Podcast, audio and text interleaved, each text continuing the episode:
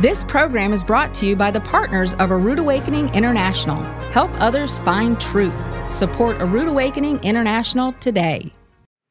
Recent archaeological discoveries in Israel have uncovered what appear to be football sized structures in the shape of a human foot. So, what are these structures and are they mentioned in the Bible? Well, Aaron Lipkin shares how these structures may explain ancient Israeli worship rituals because it's the end of the sixth day. The sun is set, and this is Shabbat Night Live.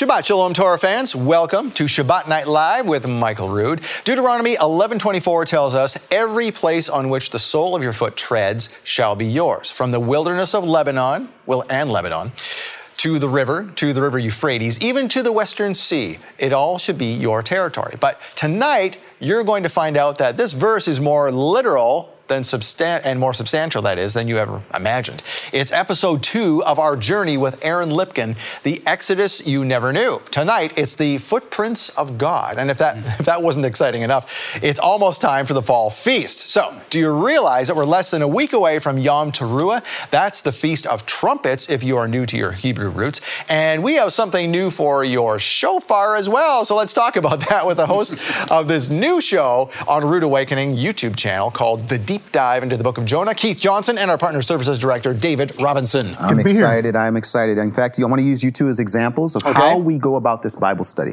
Please do. You represent the Jewish Publication Society. You represent the New International Version. Christian translators, Jewish translators. For every episode, what we do is we go back and forth between the Jewish Publication Society their English translation, and the Christian translation, the NIV.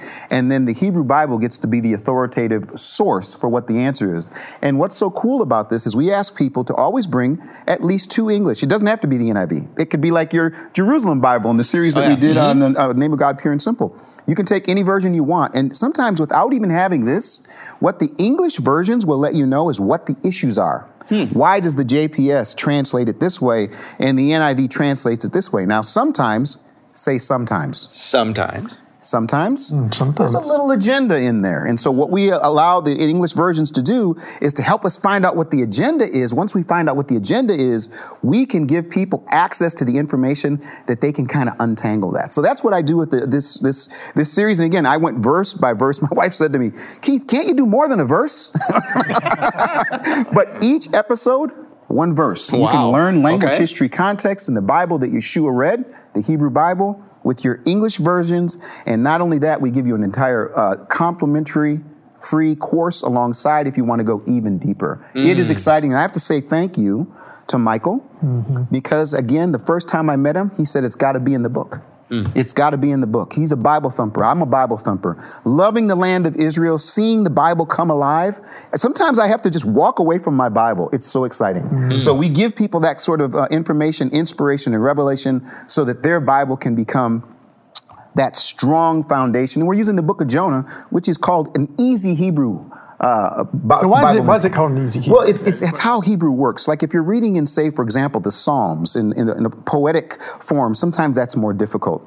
But in, in Jonah, it's, it's, it's a narrative. So it's like, um, uh, it's not as complicated with the words, many repeated words. People are going to find that, hey, I know that word. Oh, I saw that word in the next verse. Mm. I saw that, oh, I saw it three times in the next verse. And so we just go through the first chapter of Jonah if, say if, if. we can get through enough people in September to like, to subscribe, to share, uh, to get the ball rolling. If we can get enough people by the end of this month, we'll start uh, Yom Teruah with uh, the next episodes. And we have a new episode every Sunday, every 1 Sunday, p.m. 1 p.m. Boom, there it comes on and on where YouTube. Is it? It's on YouTube. Yep. By the way, we've got uh, Chris Clark doing Facebook. Mm-hmm. It's there. Jacob's doing YouTube. Who knows? We'll have little sections on TikTok. We'll do everything we can because we're giving it away to the world. And that's what I got to thank Michael for.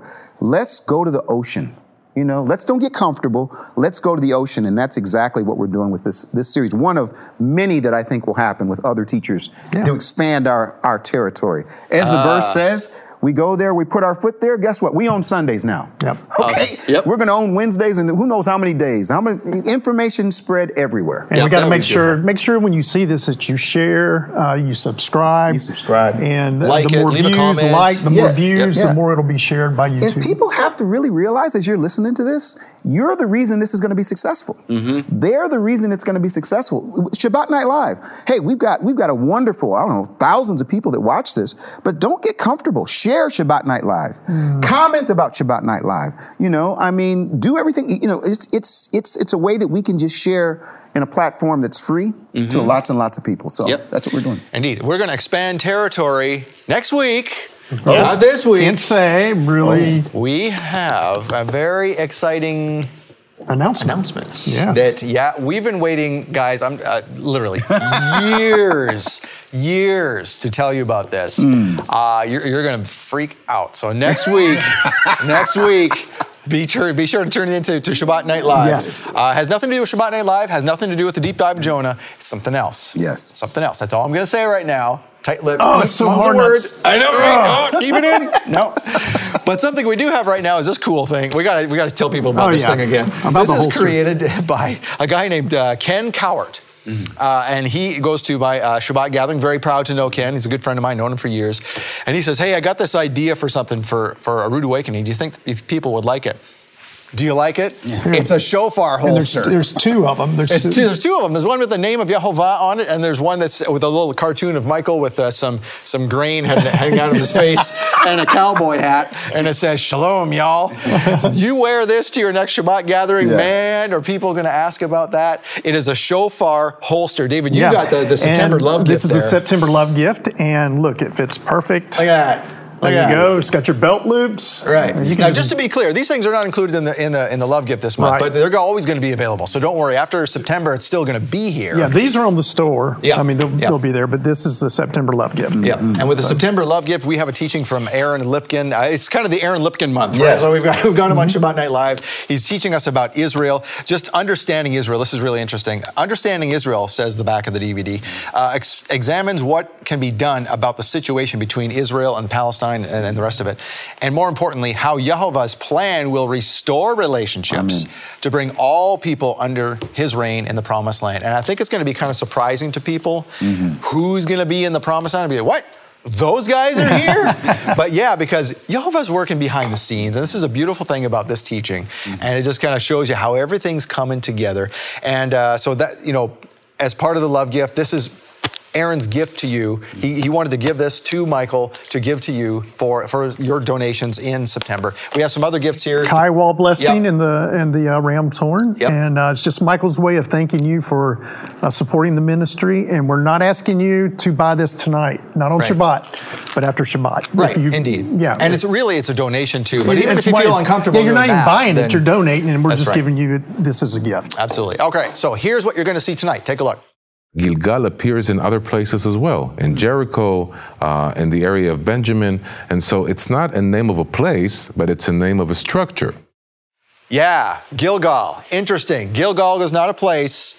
It's something else. Yes. Interesting stuff. So we're going to hear more about that tonight. So, including football field sized structures. Yes, in ancient Israel. wow. They're in the shape of a human foot. What wow. are these things? What do they mean? Aaron Lipkin is up next with episode two of The Exodus You Never Knew. Michael Rood is next with the Kiddush. We'll be right back.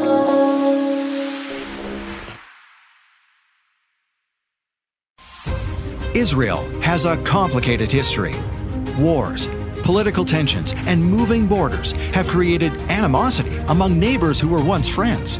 Israel resident and tour operator Aaron Lipkin gives us a local's perspective on Israel's history and how current events are shaping its future. When you separate the populations in, in these different political agreements and you create this ignorance and this hatred, then that's what you get. Understanding Israel with Aaron Lipkin examines what can be done and how Jehovah's plan will restore relationships to bring all people under his reign in the Promised Land. This special teaching is Michael Rood's gift to thank you for supporting A Rood Awakening International. When you donate $50 to this ministry in September, we'll send you Understanding Israel on DVD or Blu ray. Donate $100 and we'll send you two gifts Understanding Israel with Aaron Lipkin, plus an authentic ram's horn shofar from Israel, just in time for the fall feasts. Donate $300 and we'll send you three gifts Understanding Israel with Aaron Lipkin, the ram's horn shofar, and a custom made wall hanging from Israel, handcrafted in the shape of the word chai, meaning life in Hebrew. This beautiful keepsake contains semi precious stones from Israel and a blessing for everyone who enters your home. These gifts are a limited time offer from Michael Rood to thank you for your support. Make your donation today and receive the $50 gift, the $100 gift, or the $300 gift. Get these exclusive thank you gifts when you make a donation to support A Rood Awakening International in September. Hurry, supplies are limited. Call 888 766 3610. That's 888 766 3610. Or get your gifts online at monthlylovegift.com.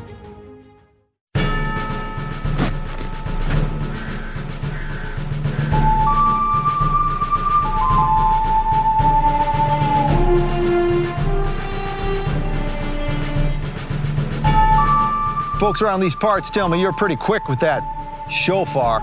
I am. And that's a, a mighty purty holster you got there. You sure you can uh, make me one? I am. Dude, why do you keep saying I am? It's the name of God, dude. Yehovah. You know, I am. Oh. Uh, There's only one problem with that, partner. You see, this Sabbath gathering ain't big enough for two shofar. Are you saying we should draw? I am.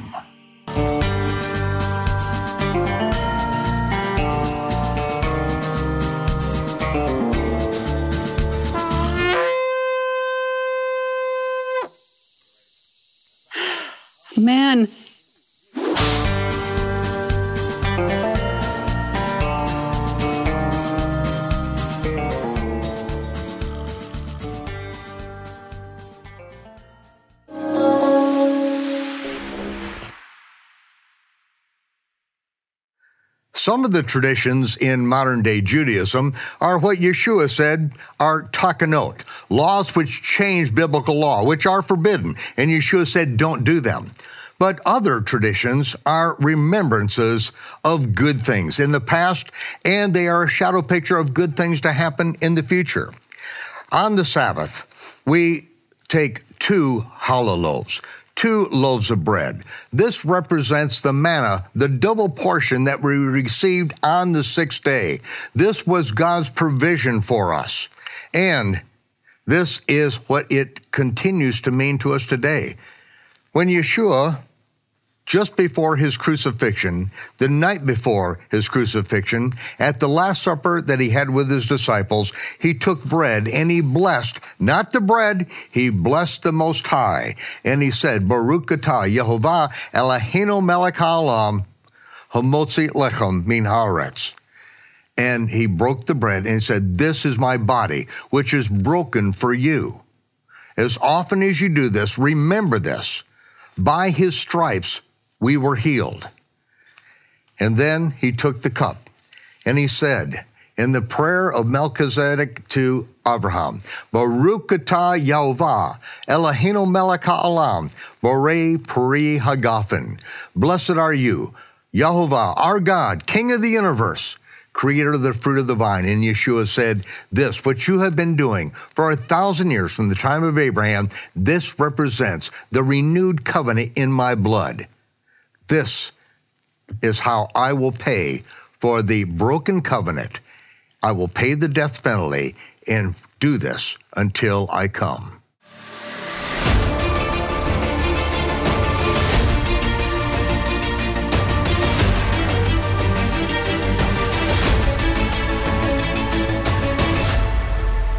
Welcome to Shabbat Night Live. When last we spoke with Aaron Lipkin, we were talking about a lead tablet, and that led to other conversations. And Aaron, uh, Michael Rood is in the studio with us today, and we were talking about this, and it turns out that there's a connection here because we were talking about um, uh, Tim Mahoney and Tim Mahoney and Michael, and turns out Michael knows your dad. Right. Let's talk about that. Who okay. is your father? Uh, my father is Avi Lipkin. Uh, he's also known with his pen name Victor Mordecai.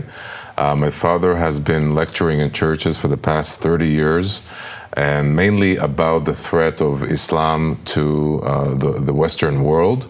Um, you know, warning about Islamic terrorism years before 9 11 you know, everybody thought that Avi, Avi Lipkin is exaggerating, and then suddenly 9/11 happens, and, and my father becomes this this prophet that everybody has has to listen to.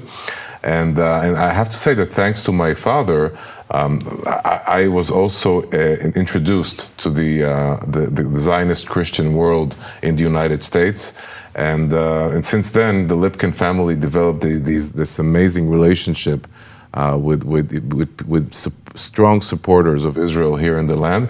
I have to say that as a 16 year old Jewish Israeli uh, going for the first time into an evangelical church in San Antonio, I was totally shocked because you know, as a Jew in Israel, you're not taught to hate Christianity or to to hate, um, uh, you know, Jesus. But because you learn history and you, you and there's such such terrible history between Judaism and Christianity, you kind of, you know, get out of the Israeli educational system thinking that everybody hates us and we're alone in the world. And suddenly, you know, I'm going into this church in San Antonio and I see flags of Israel everywhere and I see people coming and hugging us and kissing us and asking us for forgiveness for what happened in history that was the first time that I understood that reality is much more complex than I thought. Mm. And, uh, and, you know, I came back to Israel, shared this amazing news with my friends in Israel. No one believed us. And, uh, but I have to say that today, you know, 30 years afterwards, uh, the people of Israel really appreciate the support that we're getting from the, the Zionist Christian world uh, in the United States and all over the world. Mm we understand that we have allies that are standing with us as we walk together to receive Messiah. Mm.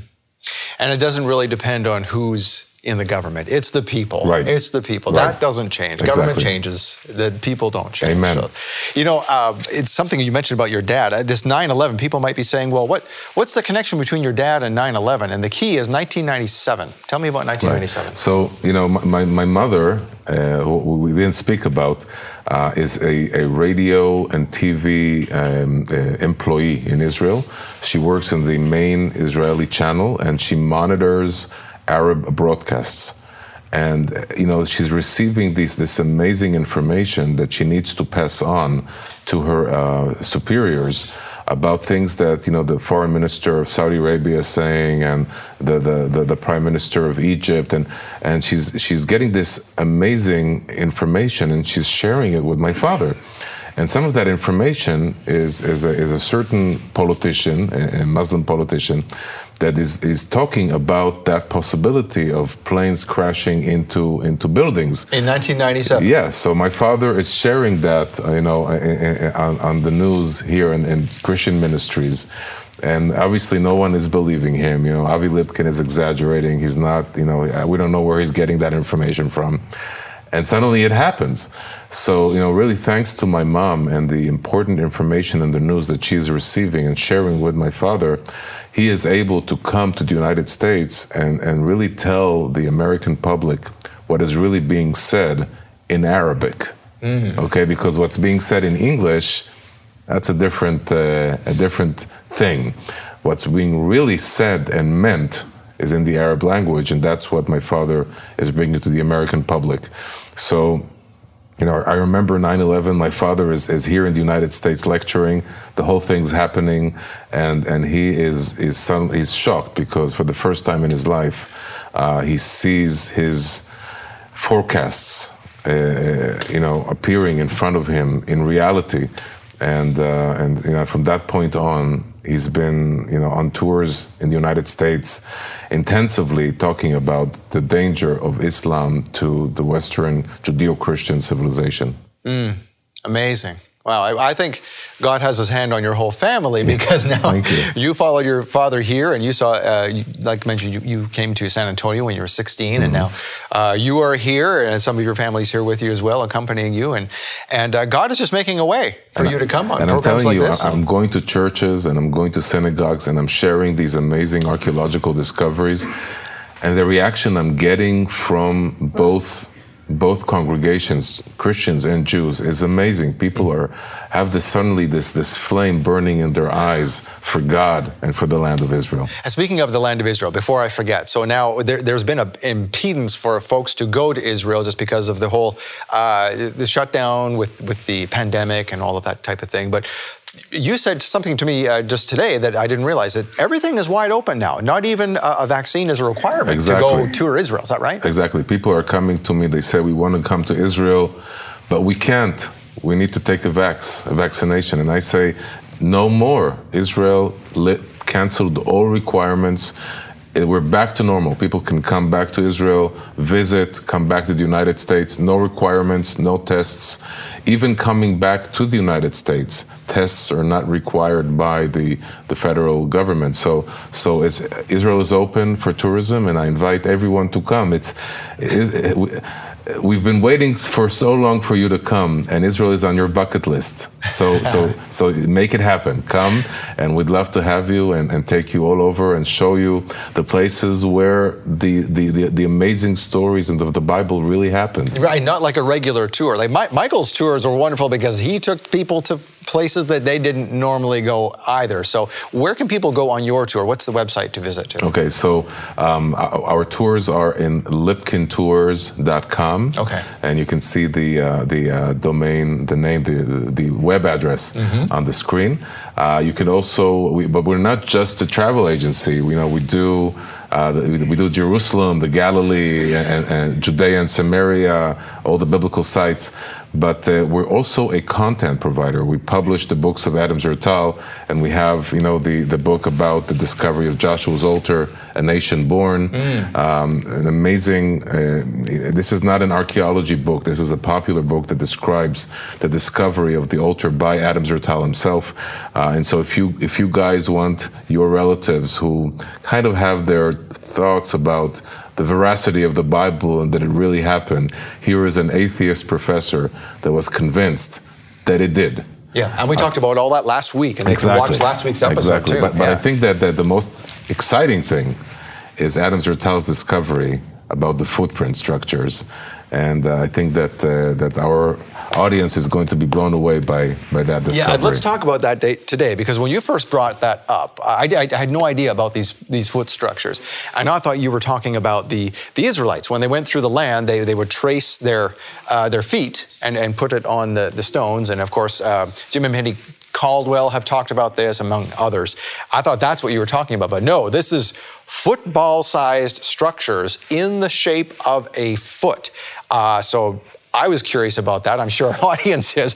What are these? What is this all about? So I have to, I have to say that I was blown away when I heard that for the first time as well.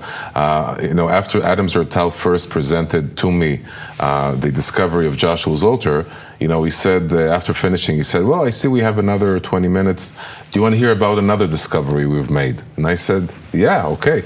So he started giving us a lecture about mysterious uh, oval-shaped structures uh, that look like feet. They look like footprints, um, and they're part of uh, the settlement influx into the Jordan Valley that the, the same team of Zertal discovered.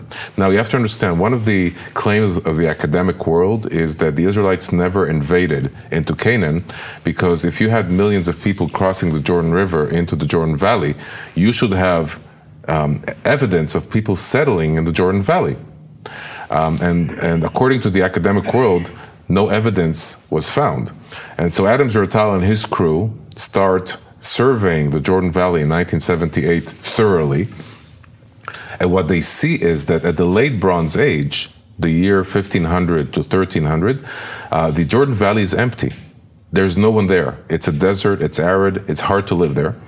Uh, but when we, when we go into the early Iron Age period, the year 1300 and on, suddenly hundreds of sites appear in the Jordan Valley from nowhere. Hmm.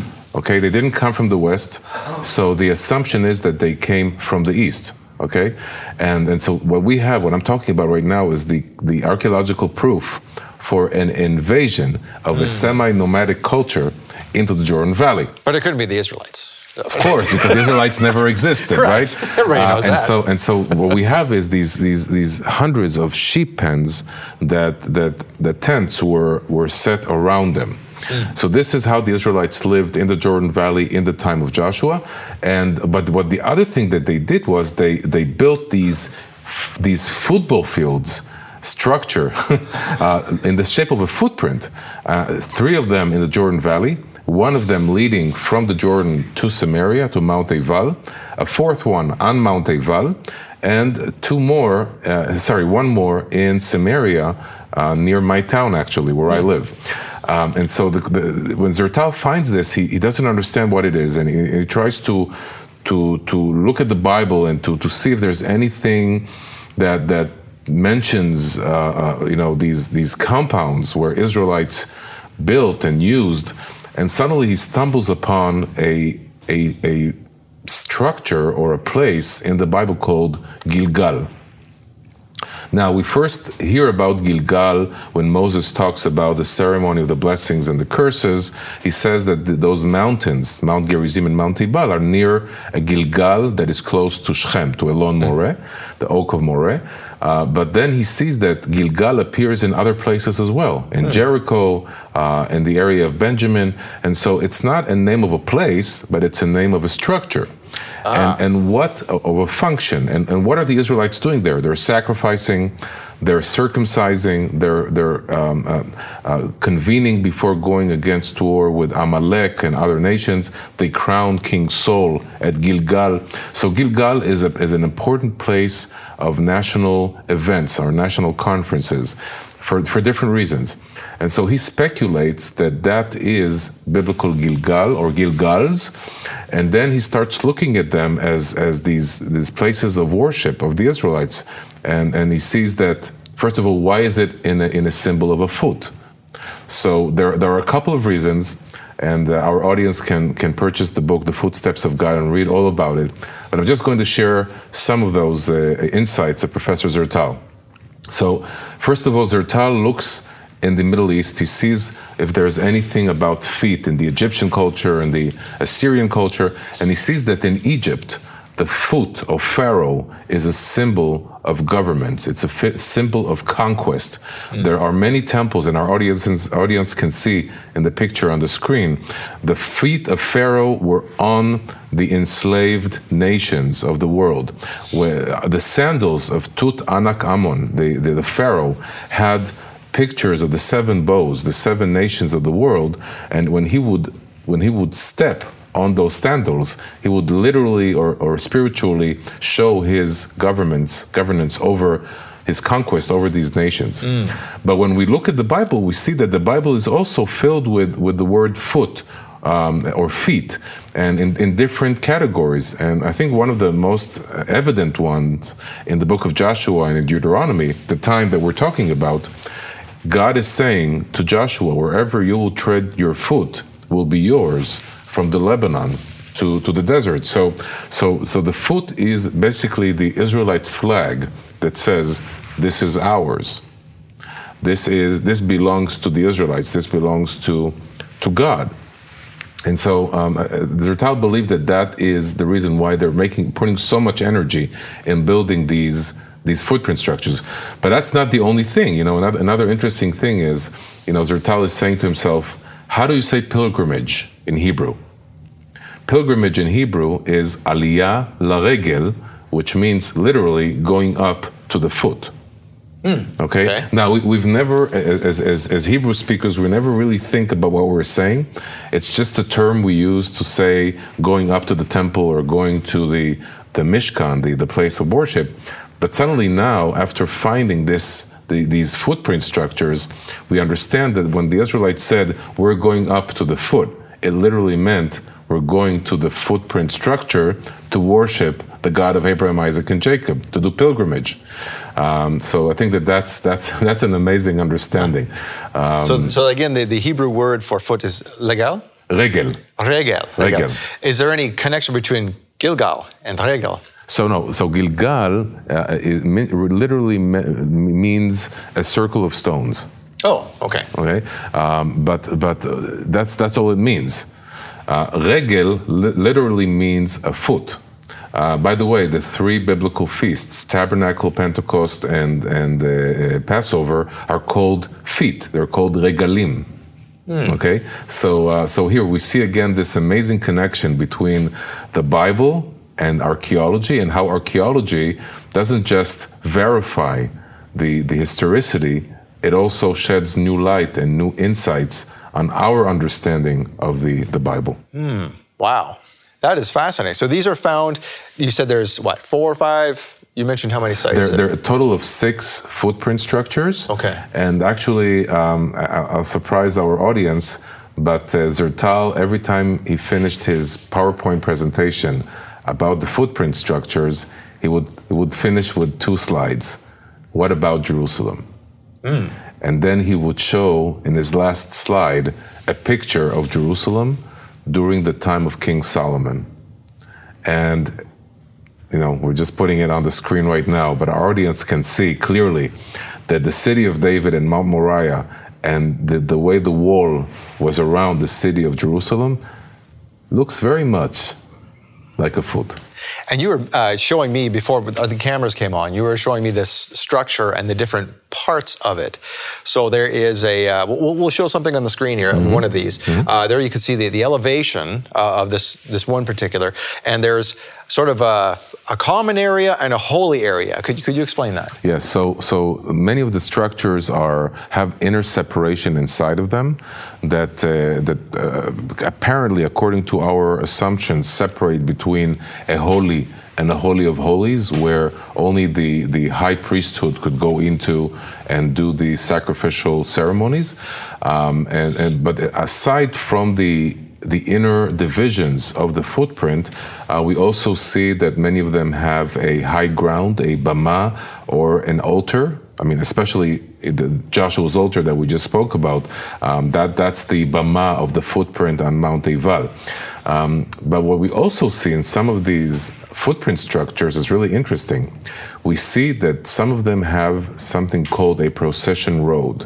Hmm. Uh, so part of the outline of the foot is actually a way where people can walk between two rows of stone around something.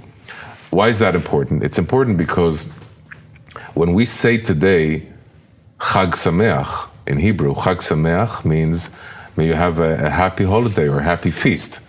Um, but where does the word Chag come from?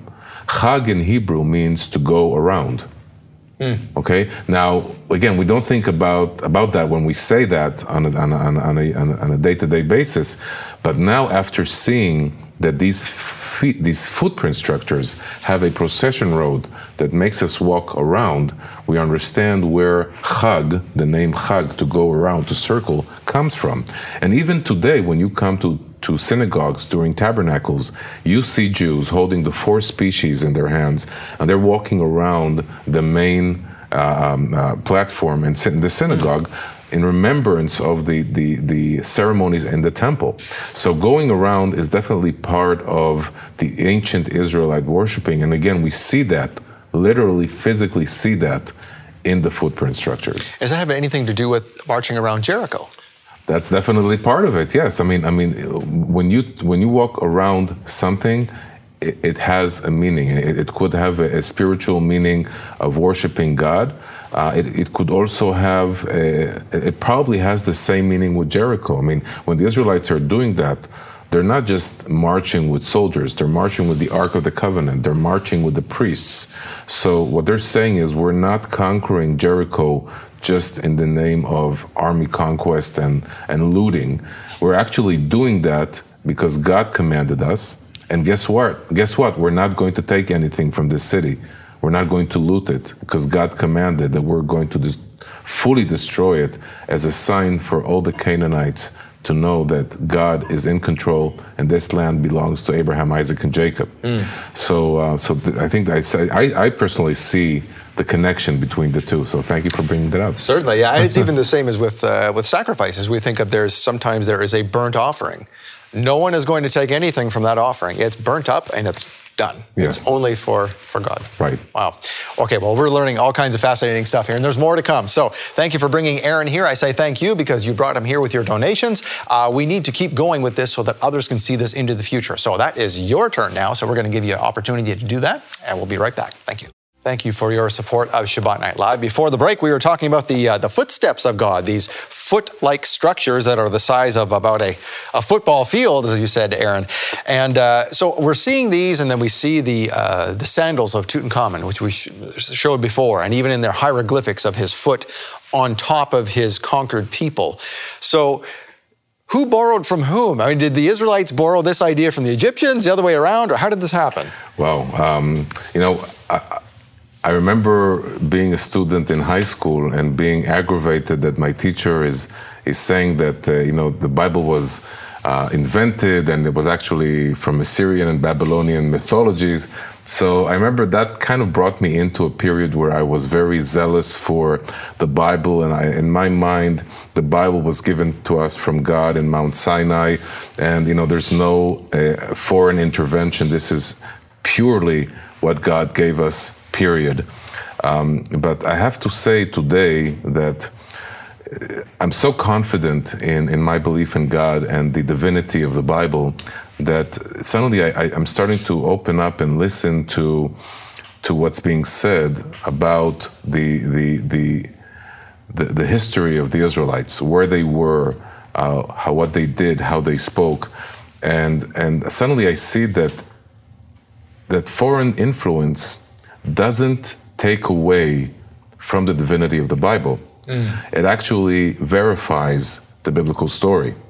And, you know, when Adam Zertal is saying that, that, that, the reason why the Israelites are building these footprint structures and that this probably is from Egyptian thinking and, and culture, for me, that is not taking away from the historicity of the Bible, it's actually proving it because the Israelites were, were in Egypt for centuries. Right. So, for in order for them to exist, they borrowed Egyptian. They were ideas. part of Egyptian yeah. Egyptian okay. Egyptian society. They, they they they they spoke Egyptian. You know, when you meet a person in the street with the name of Boris, you immediately know that he is probably from Russia or his parents are from are from Russia. Well, guess what? Aaron, Moses, Miriam, Zipporah, Phineas, these are all Egyptian names. Mm.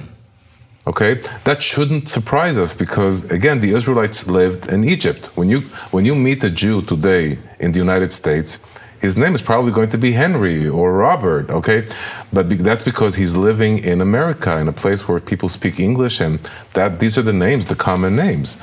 Um, I'll give you another example when we read uh, the stories on Moses and, and, and, and how God says to Moses, just know that I will make uh, the heart of Pharaoh um, hard. Hard. Harden his heart, yeah. Okay? Mm-hmm. Now, the word in Hebrew is kaved, ani achbidet libo, which means I will make his heart heavy. Mm. Okay? Now, why am, I, why am I putting this on the table? Because when we look at Egyptian theology, we see that when Pharaoh dies, when he passes away and he goes to the next world, uh, there's a whole ceremony going on. Uh, the, the, the gods are putting the heart of Pharaoh on a scale, and on the other side of the scale is a feather. If the heart of Pharaoh is light, then he moves on to heaven. But if his heart is heavy, then he's not going next. He's going to hell. Mm. Okay? So, what we have here is a clear quotation from the Egyptian theology. What is God saying? God is saying, I'm going to make Pharaoh's heart heavy, which means I'm going to send him to hell. Okay? Hmm. Now, again, this, this shouldn't surprise us because the Bible was written at the time that it happened. So the Israelites know exactly what it means, but also the Egyptians that are, re- are, are, hearing this and listening to this because Moses is in Egypt at the time that this is happening. And he's sent, it's telling to everyone Pharaoh is going to say no because God is going to make his heart heavy. Heavy. Mm. You understand? So this is another sign of, of, of, of Egyptian language, Egyptian culture, Egyptian religion that verifies that the Bible was written indeed at the time that it's, it's describing. Interesting. You know, in the New Testament, we have uh, the, uh, the epistles of Paul where he is going uh, to these Greek places and he says basically to the Greeks, I am Greek, to these people, I'm this people. So he's trying to fit in to help him un- them understand God from his perspective and, and speak their language, so to speak. And so it sounds like this is the same thing. Exactly. God is trying to say, hey, look, if you've been in the Egyptian culture for so long, I'm going to give you an Egyptian uh, idea that you can grasp because that's what you've grown up with. Is right. that right? Exactly. Okay. Exactly. But I actually have a surprise for you and, and our audience. Um, there is a, a, a, theory going on uh, among Bible scholars in Israel uh, and also outside of Israel, also Christian uh, uh Bible scholars, that uh, the Bible is not describing the whole story. Mm. Okay, and, and and this is this is this is a, this is like I would say Bible 2.0. This is for people who are advanced and, and, and, people who are really interested. Oh, you're speaking to that audience. Okay, yeah, okay, yeah. Go okay. ahead. Yeah. So so I'm going to share some interesting uh, thoughts about uh, what's going on. I think the first question we need to ask is: Is the Bible a history book? Now, our gut reaction is to say yes because we have so many people denying the historicity of the Bible. And it's true that the Bible is describing real historical events. But the question is is the Bible a history book? And my answer is it's not. The Bible is a book of faith, it's a book of morality, of providence, of prophecy, of miracles. The Bible is describing historical events that prove the, uh, the, that that serve the, the the narratives of the Bible, which I, which I just mentioned. I'll give you an example. The king of the king Josiah, for example, dies fighting uh, Pharaoh Necho, who invades the land of Israel. The, uh, what the Bible is describing is just the death of Josiah by Pharaoh, but that's it. Why is Pharaoh going into the land of Israel? Where is he going to? What was his purpose in invading Canaan? We don't know that from the Bible. But when we read external sources, we see that there was a world war going on in the Middle East. Pharaoh was going to the aid of Assyria against the rise of Babylon. So he was actually going through Canaan to fight against the mm. Babylonians. And Josiah, in that context, is trying to align with Assyria or trying to defend Canaan from Pharaoh's invasion. But the Bible is not saying anything about that because that's not important. What's important is Josiah's death. You understand? So if the Bible was a book of history, it would have to, to say everything about the context. Why is Pharaoh coming in? What's going on? What's his purpose? The Bible is not saying that. Um, and so when we look at the stories of Genesis and the Exodus, we see something that historically is unbearable. The story in Genesis finishes with the death of Joshua and the, multi, multi, the, the, the, Israelites multiplying. And then the next thing we see 400 years later is the story of Moses and the Exodus. So we have 400 years with no historical description no historical account of what's going on with the Israelites, what's going on with, with, the, with the Egyptians, what, what, what's going on with Canaan. We have no idea.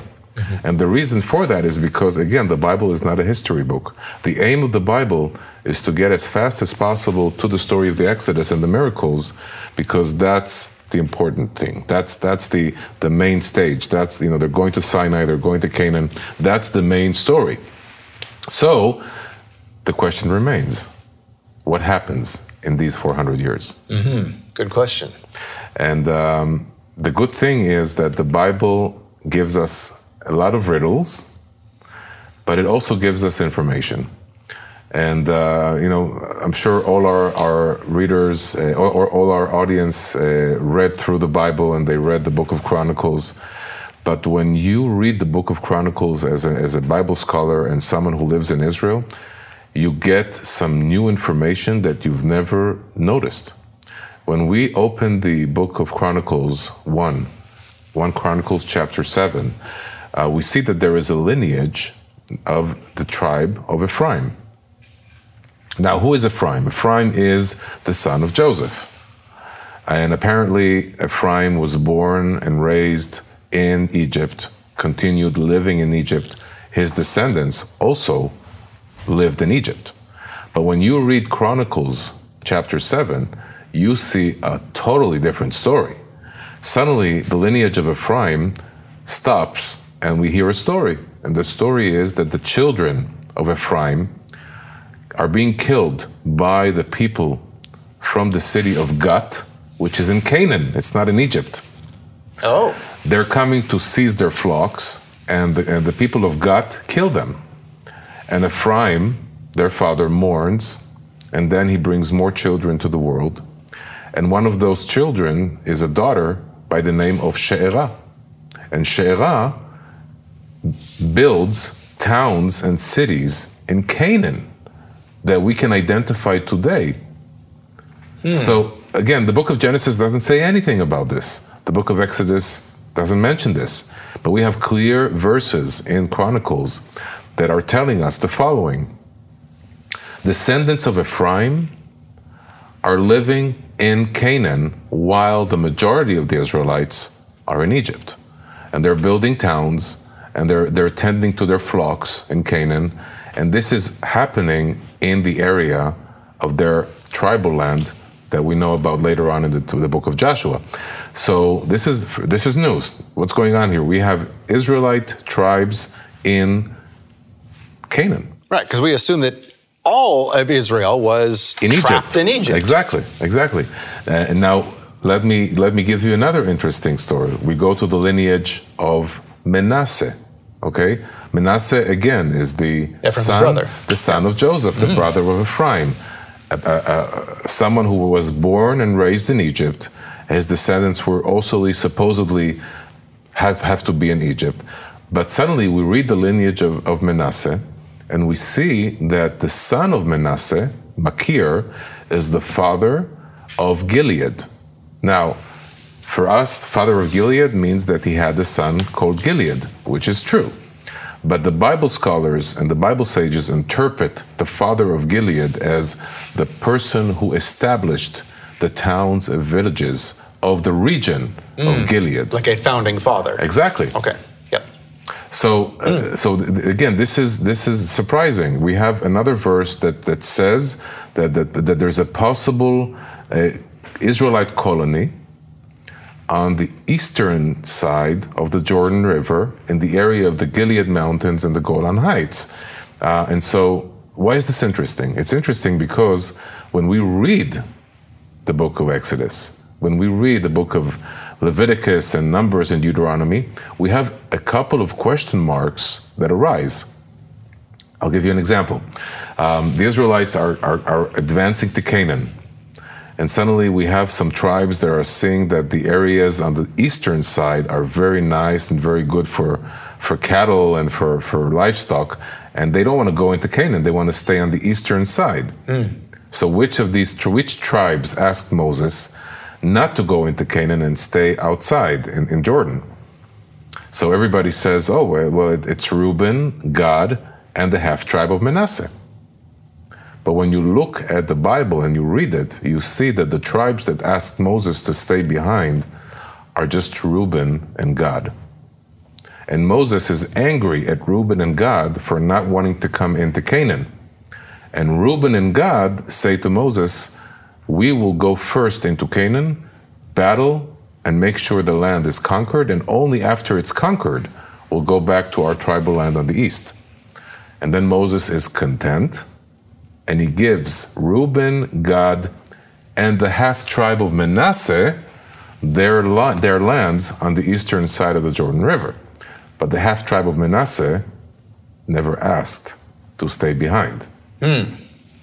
So, mm. now we connect the dots. Moses acknowledged the, the, the, the tribe of Manasseh as already living there. Okay, the book of Chronicles shows that the area of Manasseh, of Gilead and Golan Heights was already inhabited by the Manassites. And so when he gives those lands on the eastern side, he has to refer to that area which already belongs to the tribe of Manasseh, even though the tribe of Manasseh never asked to be there. Uh, so this is definitely a way to solve that riddle, that question mark that comes up. Wow, that's very interesting. So how do you make? Okay, so we look at the Golan Heights today, very disputed area. Uh, how do you see politically today? Is there some kind of mirror with that sort of half tribe of Manasseh being there, and now what's going on with that today? Is there some connection? I think that that you know the fact that God made us victorious in, in 1967 and in 1973, the Six Day War and the Yom Kippur War, that we were able to, to liberate the Golan Heights, which were part of our biblical inheritance according to the Bible. These are the areas that were that belong to the tribe, the half tribe of Manasseh, mm-hmm. and suddenly we have them back. Um, I think that that's a clear sign from God that that that this has to to be part of modern Israel as well.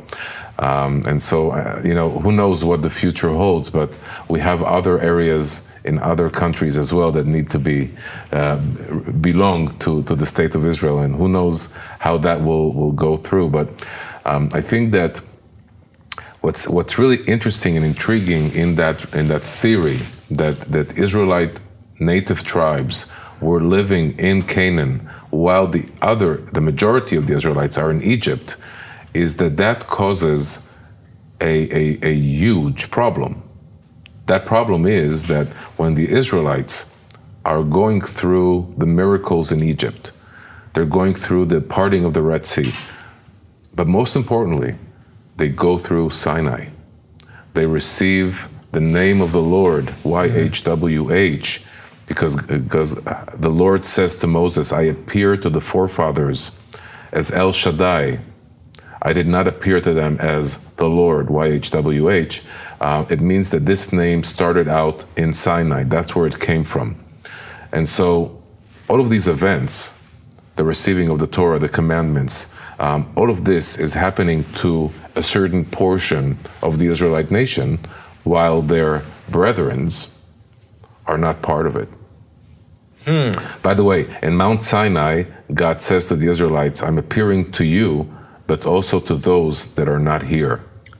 Okay? Ah. Who are those that are not here? It could be the future generations, mm-hmm. but it could also be Ephraim and Manasseh that are not part of this whole event that's going on.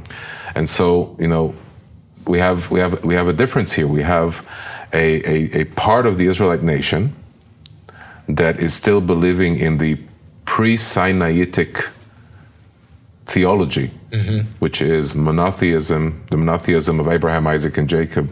It's circumcision.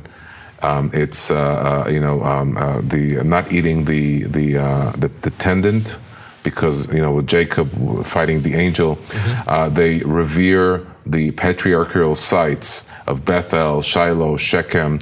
Uh, um, they they you know they marry the, the brother with the, the wife of the late deceased brother. These are all commandments that are kept in the pre Sinaitic uh, patriarchal Israelite religion.